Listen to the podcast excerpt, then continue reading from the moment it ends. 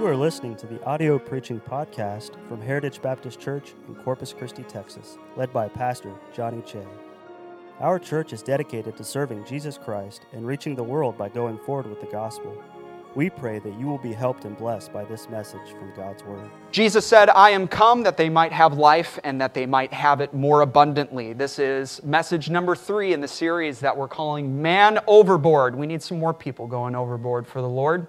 And uh, certainly in that verse that Jesus was, um, Jesus was speaking, he was speaking about eternal life, but I'm trying to show you that this abundance can come now in this life, in our Christian life here on earth. How many of you remember growing up and you would walk past the kitchen and your mom was cooking something, maybe your favorite meal? Now, mine was spaghetti. And my mom would make her own spaghetti sauce and she would let that cook. And the longer it cooked, the flavors got to know each other and it was just wonderful. The, the verse that says, Taste and see that the Lord was good, it was talking about that right there. And I would always go up to mom and say, Mom, can I have just a little bit of the sauce? Before, before dinner, can I try just a little bit of it?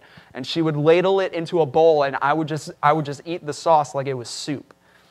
And I'm trying to tell you in this series right here one day we are going to have an incredible eternity in heaven with Jesus, serving Him forever and ever.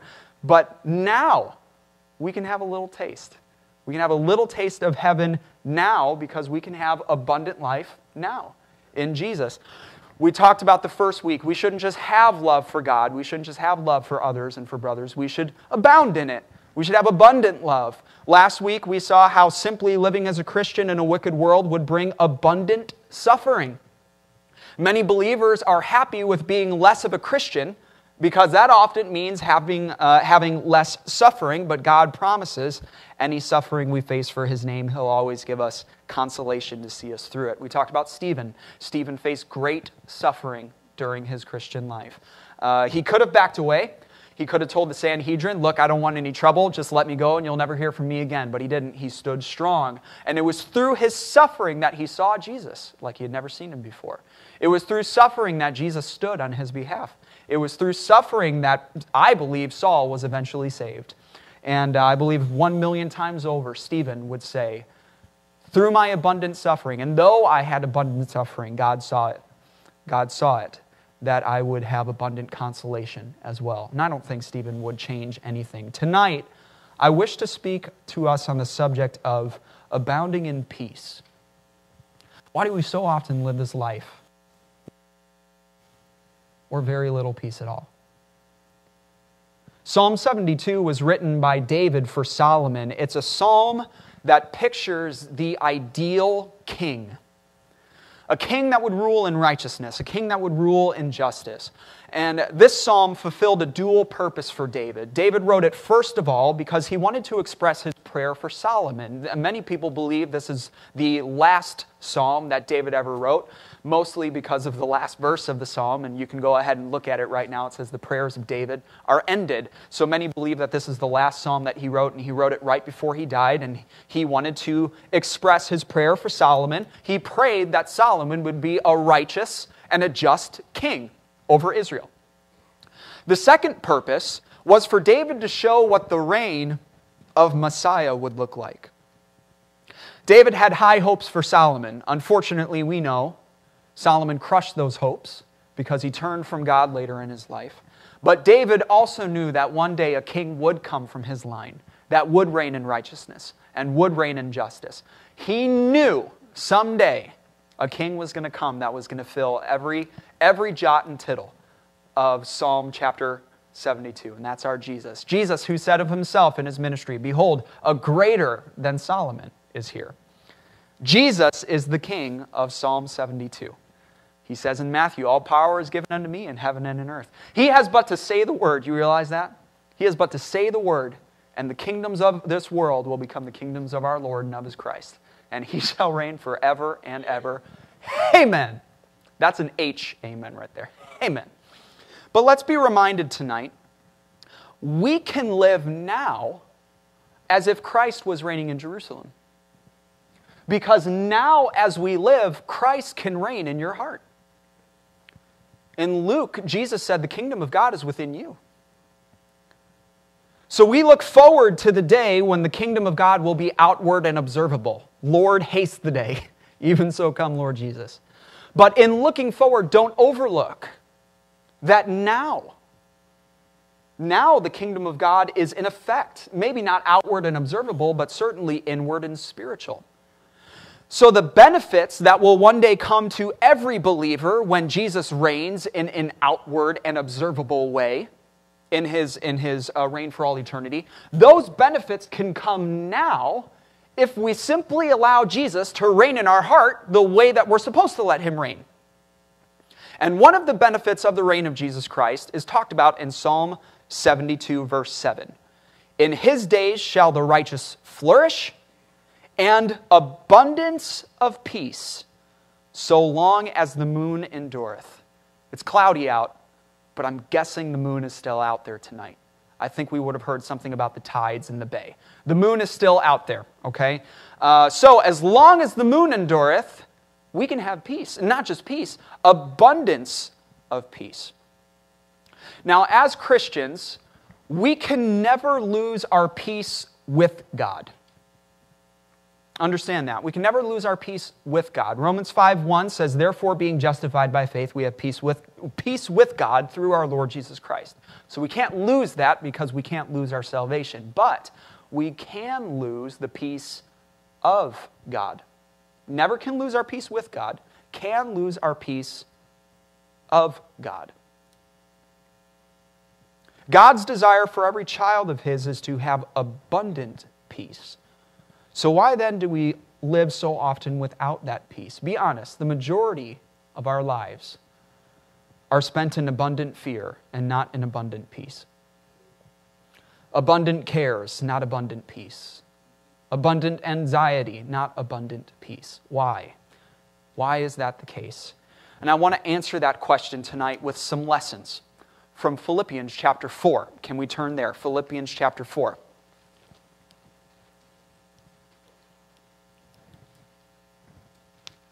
I have looked forward to this message. This message came to me 3 o'clock in the morning, Monday night. I call them M&Ms, middle of the night messages. I've gotten a handful, and it's amazing that during the middle of the night, I'll, I'll start writing it down in my notes, and then I'll wake up the next morning and think, uh, I have no idea. it makes no sense at all, and then I'll just delete it. But this one made sense. I hope so. Abounding in peace. Philippians chapter 4. Look at verse 6 with me. Be careful for nothing. But in everything, by prayer and supplication with thanksgiving, let your requests be made known unto God, and the peace of God, which passeth all understanding, shall keep your hearts and minds through Christ Jesus. Finally, brethren, oh, and by the way, look at chapter 3, verse 1. What's the first word of that chapter there? Finally, and here Paul again in chapter 4, verse 8, saying, Finally, that's how you know Paul was a Baptist preacher. So, Philippians 4 8, finally, brethren, whatsoever things are true, whatsoever things are honest, whatsoever things are just, whatsoever things are pure, whatsoever things are lovely, whatsoever things are of a good report. If there be any virtue, if there be any praise, think on these things, those things which ye have both learned and received and heard and seen in me, do and the God of peace shall be with you. I needed this passage this week. Doesn't matter who we are, it is so easy for us to lose the peace of God. And the problem with that is when we lose our peace, the next step is to lose our purpose. Christians all around the world are handicapping themselves in their service to the Lord because they've lost their peace. When you lose your peace, you lose your purpose. I don't know what you're going through tonight, but if you've lost your peace, don't you want to get it back? Don't you want to get your peace of God back? If you're here and you don't know Jesus as your Savior, you need peace with God to begin with. But if you have that, don't you want your peace of God? And not just want it, don't you want to abound in it? And if you want to, you have to remember some lessons. Number one, Remember the lesson of nothing. Remember the lesson of nothing. What does verse 6 start with? Be careful for nothing. It doesn't say be fearful for nothing, although fear can certainly rob us of peace. It doesn't say be anxious for nothing, although anxiety can certainly rob us of peace. God brings it down to the simplest of terms be careful for nothing. Think about this with me. Every fear is a care. Not every care is a fear. Every anxiety is a care. But not every care is wrapped in anxiety. Should we live in fear? No. Should we live in anxiety? Certainly not. What is anxiety? Constant, fervent care and worry. So, should we live in that? No. But God is teaching us something. He's teaching us that anything that brings even the smallest amount of care can rob us of our peace.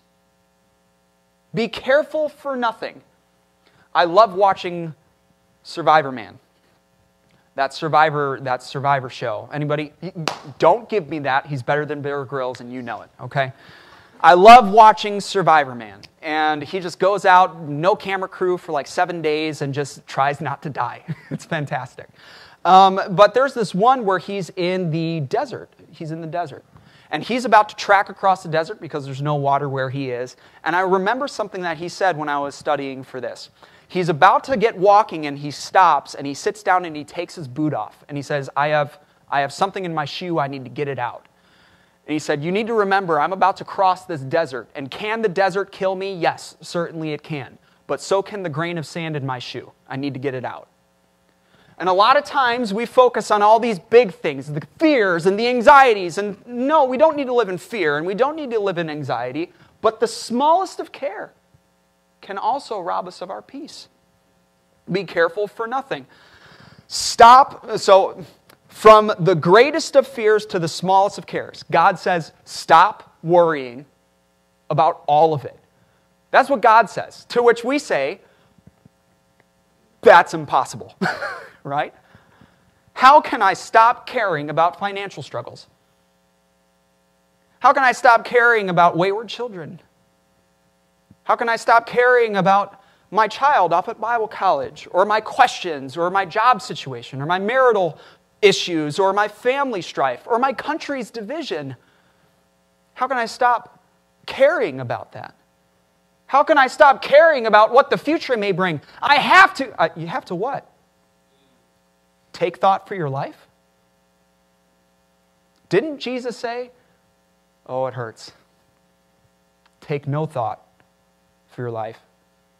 Take no thought for tomorrow. And Jesus said this Don't you believe your heavenly Father knows that you have need of those things already? Why don't you seek first the kingdom of God and his righteousness? I remember the story of the feeding of the 5,000, or 4,000, excuse me, feeding of the 4,000. And Jesus looks at this crowd of 4,000, what we, from what we understand, just the men, 4,000. So who knows? Let's say possibly 10,000 people. And Jesus looks at them and then looks at his disciples. Let's feed them. and what do the disciples do? how, how, how, how are we going to feed them? How are we going to feed them? We don't have any, we don't have enough bread. You know, there's not enough bread in the whole city in order to feed all these people. What are we supposed to do? And, and uh, worry and fear and worry and fear and care, care, care, care, care. And Jesus looks at him and goes, How many loaves have ye? Seven and a few little fish. Give them to me. And look what Jesus did with it. Seven baskets left over. So, church, stop worrying and stop caring about we, what we don't have and start looking at what we do have, and we have Jesus. And as long as we have Jesus, be careful for nothing. Cast all your care upon Him, because where there is worry, there is no peace. Now we sit here and we say amen, we shake our head, we sit here and we say, we know that's right, we know that's right, but then we still sit here and say that's impossible. Now, it's not impossible, it's not. But it is impossible unless you remember the next lesson. So, first, remember the lesson of nothing. Second, remember the lesson of everything. Be careful for nothing, but in everything. By prayer and supplication with thanksgiving, let your requests be made known unto God. We can either choose to be careful for something or be prayerful for something. We cannot do both. As much as care can replace prayer, prayer can replace care. The only way we can ever hope to be careful for nothing is if we are prayerful for everything. It's the only way it can work. Now, I've said this before and I'll say it again because we don't get it. People say, I feel silly or I feel selfish praying to God about small stuff. To which I ask you, what could we ever pray for that God would consider big? Just pray in everything. Pray without ceasing, 1 Thessalonians 5:17 says. A preacher said about this, if a thing, oh this is good. If a thing is great enough to make me care, it's great enough for me to talk to God about it. Right?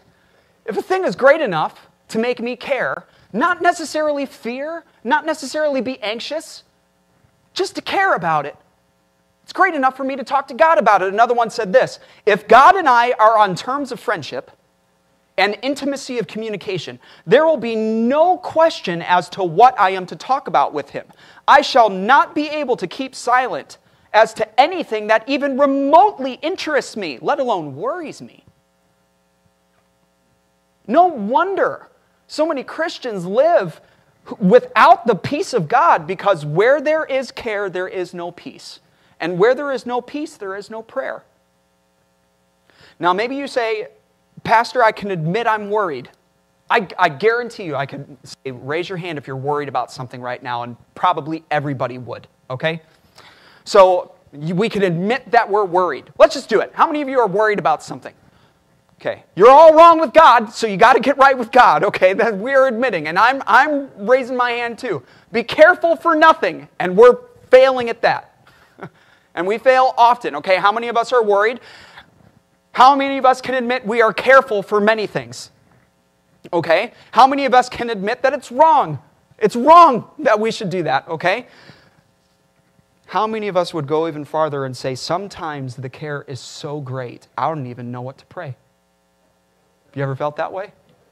Oh, certainly. Here's where the next lesson will help. What was the first one? Remember the lesson of? Nothing. Second, remember the lesson of? Everything. Third, remember the lesson of thanksgiving. I hope this is practical and helpful for you. Remember the lesson of thanksgiving. Be careful for nothing, but in everything by prayer and supplication with thanksgiving let your requests be made known unto God. 1 Thessalonians 5:18 echoes this lesson by saying, "In everything give thanks." I know what it's like to feel burdened by something. Burdened down with care. I know what it's like to lose sleep because of worry. I know what it's like to feel your heart in your stomach. I know what it's like to kneel in prayer or try to pray in bed or, or in the car or at work because you know you're supposed to pray, right? So you remember and you go, okay, I'm going to. And then you don't know what to say. I know how it feels to be so filled with care, you don't even want to pray. And it's at that moment you must, you must remember this lesson. Remember the lesson of thanksgiving. There will be times when we don't even know what to ask. But have you ever had a time where you couldn't thank God for something? Have you ever been at a loss for words when you thought for even a moment of God's goodness in your life? Ever. Every prayer that has soared high above the clouds to the throne room of God has found its wings on Thanksgiving. How many of you remember driving an old manual transmission car? All right? One of my first cars was a purple Ford Escort. Miss Libby, can you stand up for me? That color purple. I called it the Barney Mobile. I was this close to painting the hood green. So that, and then it was awful, okay? Now, one thing I never had to do is what some of you had to do. How many of you ever got into that manual transmission car and you went to start it up, you turned the key, and nothing? Now, maybe it was a bad battery or a battery problem. Maybe it was a damaged starter or a blown ignition fuse or a faulty ignition switch. I don't know. But you turn that key and nothing happened. You know what it's time for? Push start. Push start. Teenagers, you know what a push start is? You have no clue, do you? What gear do you put it in? No clue at all. Not in first gear. Well, bam! Trust me, you learned that the hard way one dad. Just, I don't know, son, just figure out a gear to put it in. Okay. Put it in second gear, right? And you got to have the clutch down. And hopefully on a hill that's, that's downhill, and you got to have some good friends. And they push you, and you start getting on a roll. And then what do you do? Pop the clutch. And you got to pop the clutch at the right time so that it engages that flywheel, then vroom, and then you make sure that you do not turn the car off until you reach your destination because you will have to do it again. Have you ever felt like you went to pray and you turned the key and nothing happened? Let Thanksgiving give you a push, okay? Start thanking God for who He is. Doesn't matter what you care about, God is still God, right? Thank Him for who He is. Thank God for what He's done for you. Start thanking Him for the blessings that He has given you since He came into your life. Start, start thanking Him about how He sent His own Son to die for your wretched soul and cleanse your heart with His own blood. Thank Him for giving you breath Thank, you may not want to be alive that day, but thank Him for giving you breath. Thank Him for giving you joy. And before you know it, you're on a roll. And you start thanking Him for who He is and for His deliverance in the past. And then you think, wait, He has delivered me in the past. And actually, He's still good to me today. And you start thanking Him for all that. You thank Him for freedom and your family and a roof over your head and clothes to wear and food to eat and a church home and a Bible and transportation. Even if you do have to give it a push start, you thank Him for it. An opportunity to serve the King of Kings. And the next thing you know, God pops the clutch and your prayer is able to go forward. Because Thanksgiving reminds us if God took care of me back then, and He's still taking care of me now, He's going to take care of me tomorrow. The God that delivered will deliver again. It is amazing what praising can do. When you bow your head in prayer and you say, God, I'm, I'm so burdened down with care. And I'm fearful and troubled on many things. My heart is heavy, and I know it shouldn't be.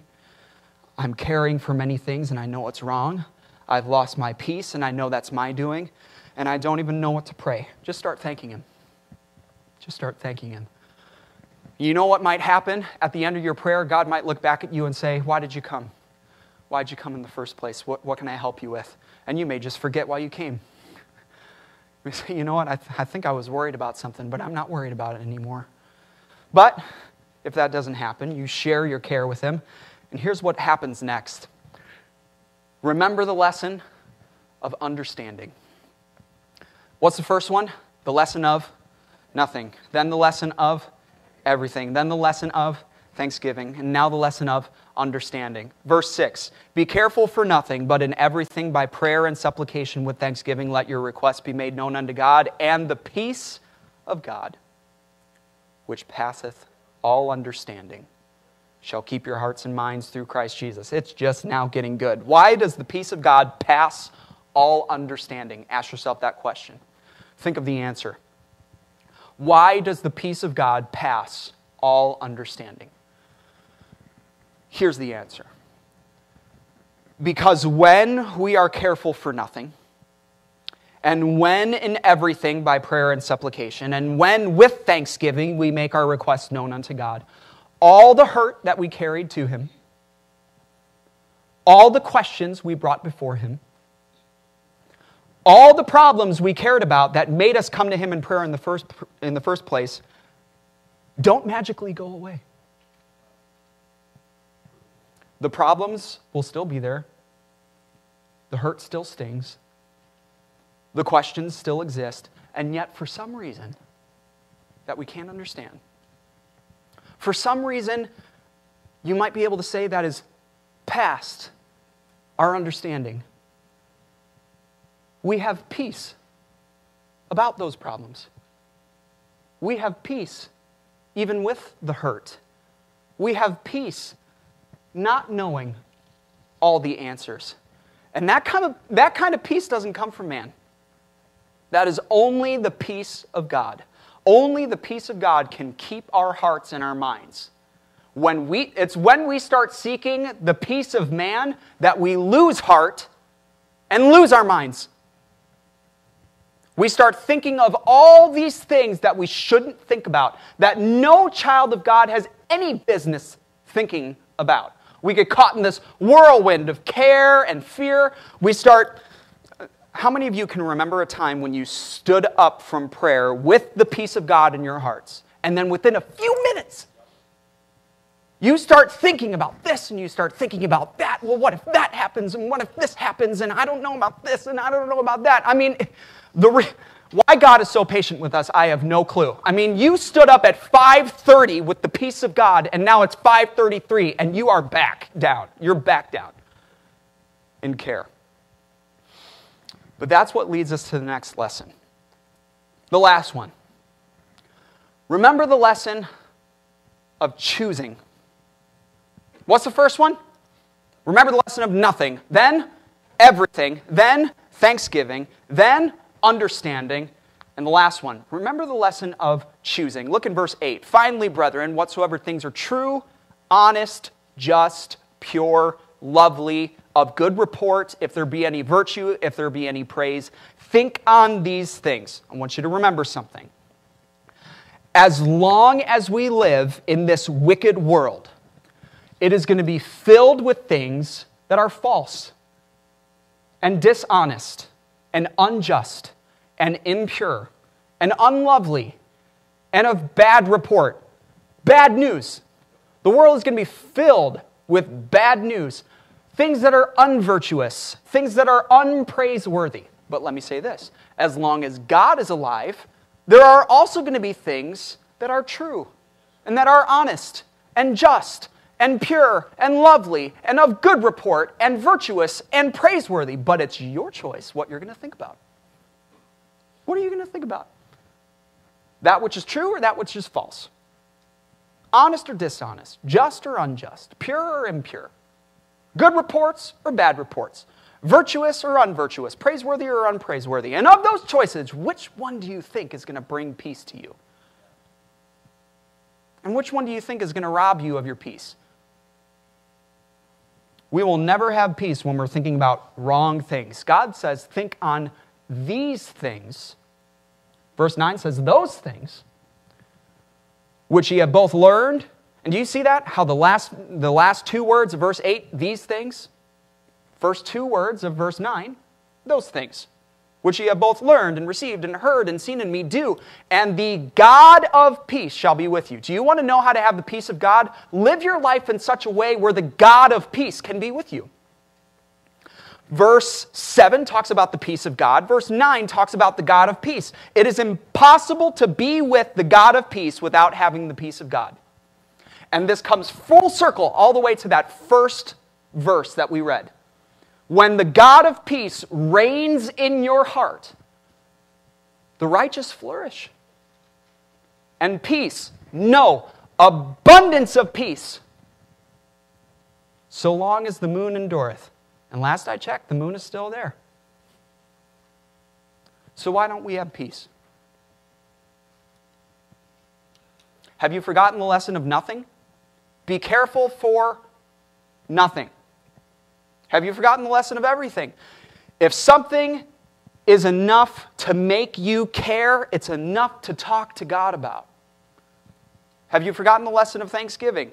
This is the pair of wings that every prayer needs to go to heaven.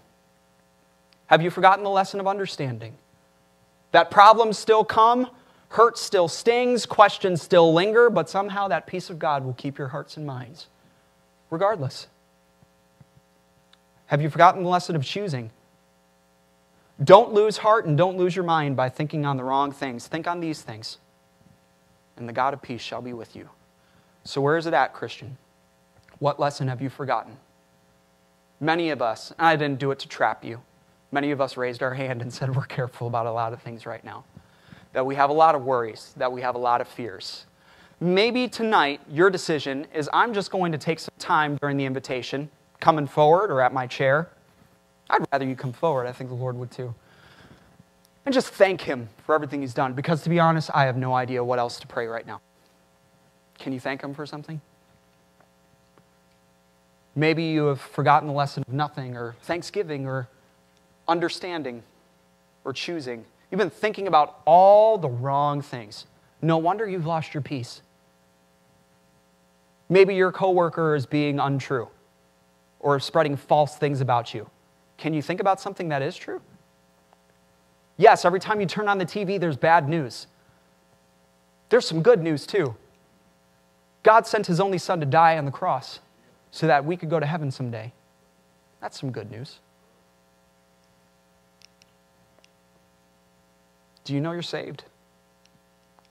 You can never, can never have peace of God without having peace with God. Thank you for listening to our audio preaching podcast. For more information about our ministries, or if you would like to get in contact with us, please visit our website at heritagebaptistcctx.org. May God bless you as you go forward with the gospel this week.